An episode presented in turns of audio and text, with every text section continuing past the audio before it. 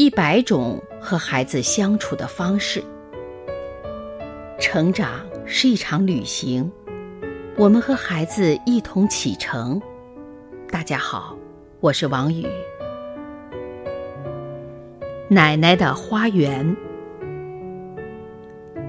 一个阴沉的雨天，小玛丽看到爸爸在庭院里忙碌，细雨打湿了爸爸的衣衫。玛丽撑起雨伞来到爸爸身边：“爸爸，你在做什么呢？”“工作。”爸爸头也不抬，声音听起来有些低落。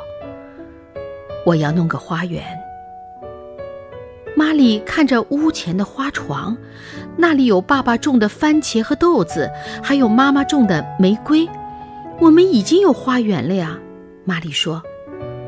这是奶奶的花园。爸爸还是没有抬头。奶奶不是死了吗？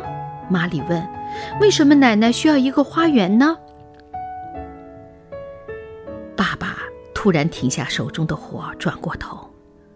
玛丽。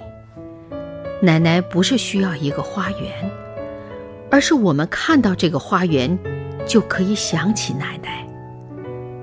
他一面将铲子插入刚放好的泥土，一面说：“而且我们会把桑城树种在奶奶的花园里，以这种方式纪念她。纪念，就是提醒我们想起已经过世的人。”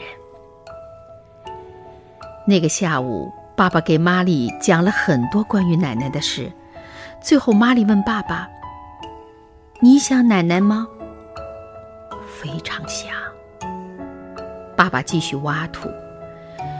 其实我长大了，奶奶也总是把事情弄得妥妥当当的，让我觉得备受保护。爸爸，那现在是谁在保护你呢？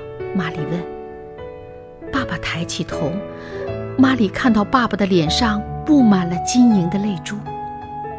我想，是你的爷爷和妈妈。爸爸声音有些哽咽。还有你。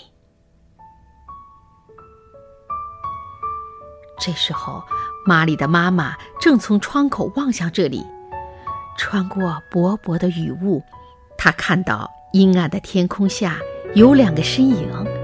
一个跪在草地上挖掘新的花园，而另一个小一点的身影，沉默地站在一旁，用他小小的雨伞帮爸爸挡雨。这一刻，玛丽就是爸爸的守护者。是世上最美好的东西，而让孩子享受爱的同时，也要让他们学会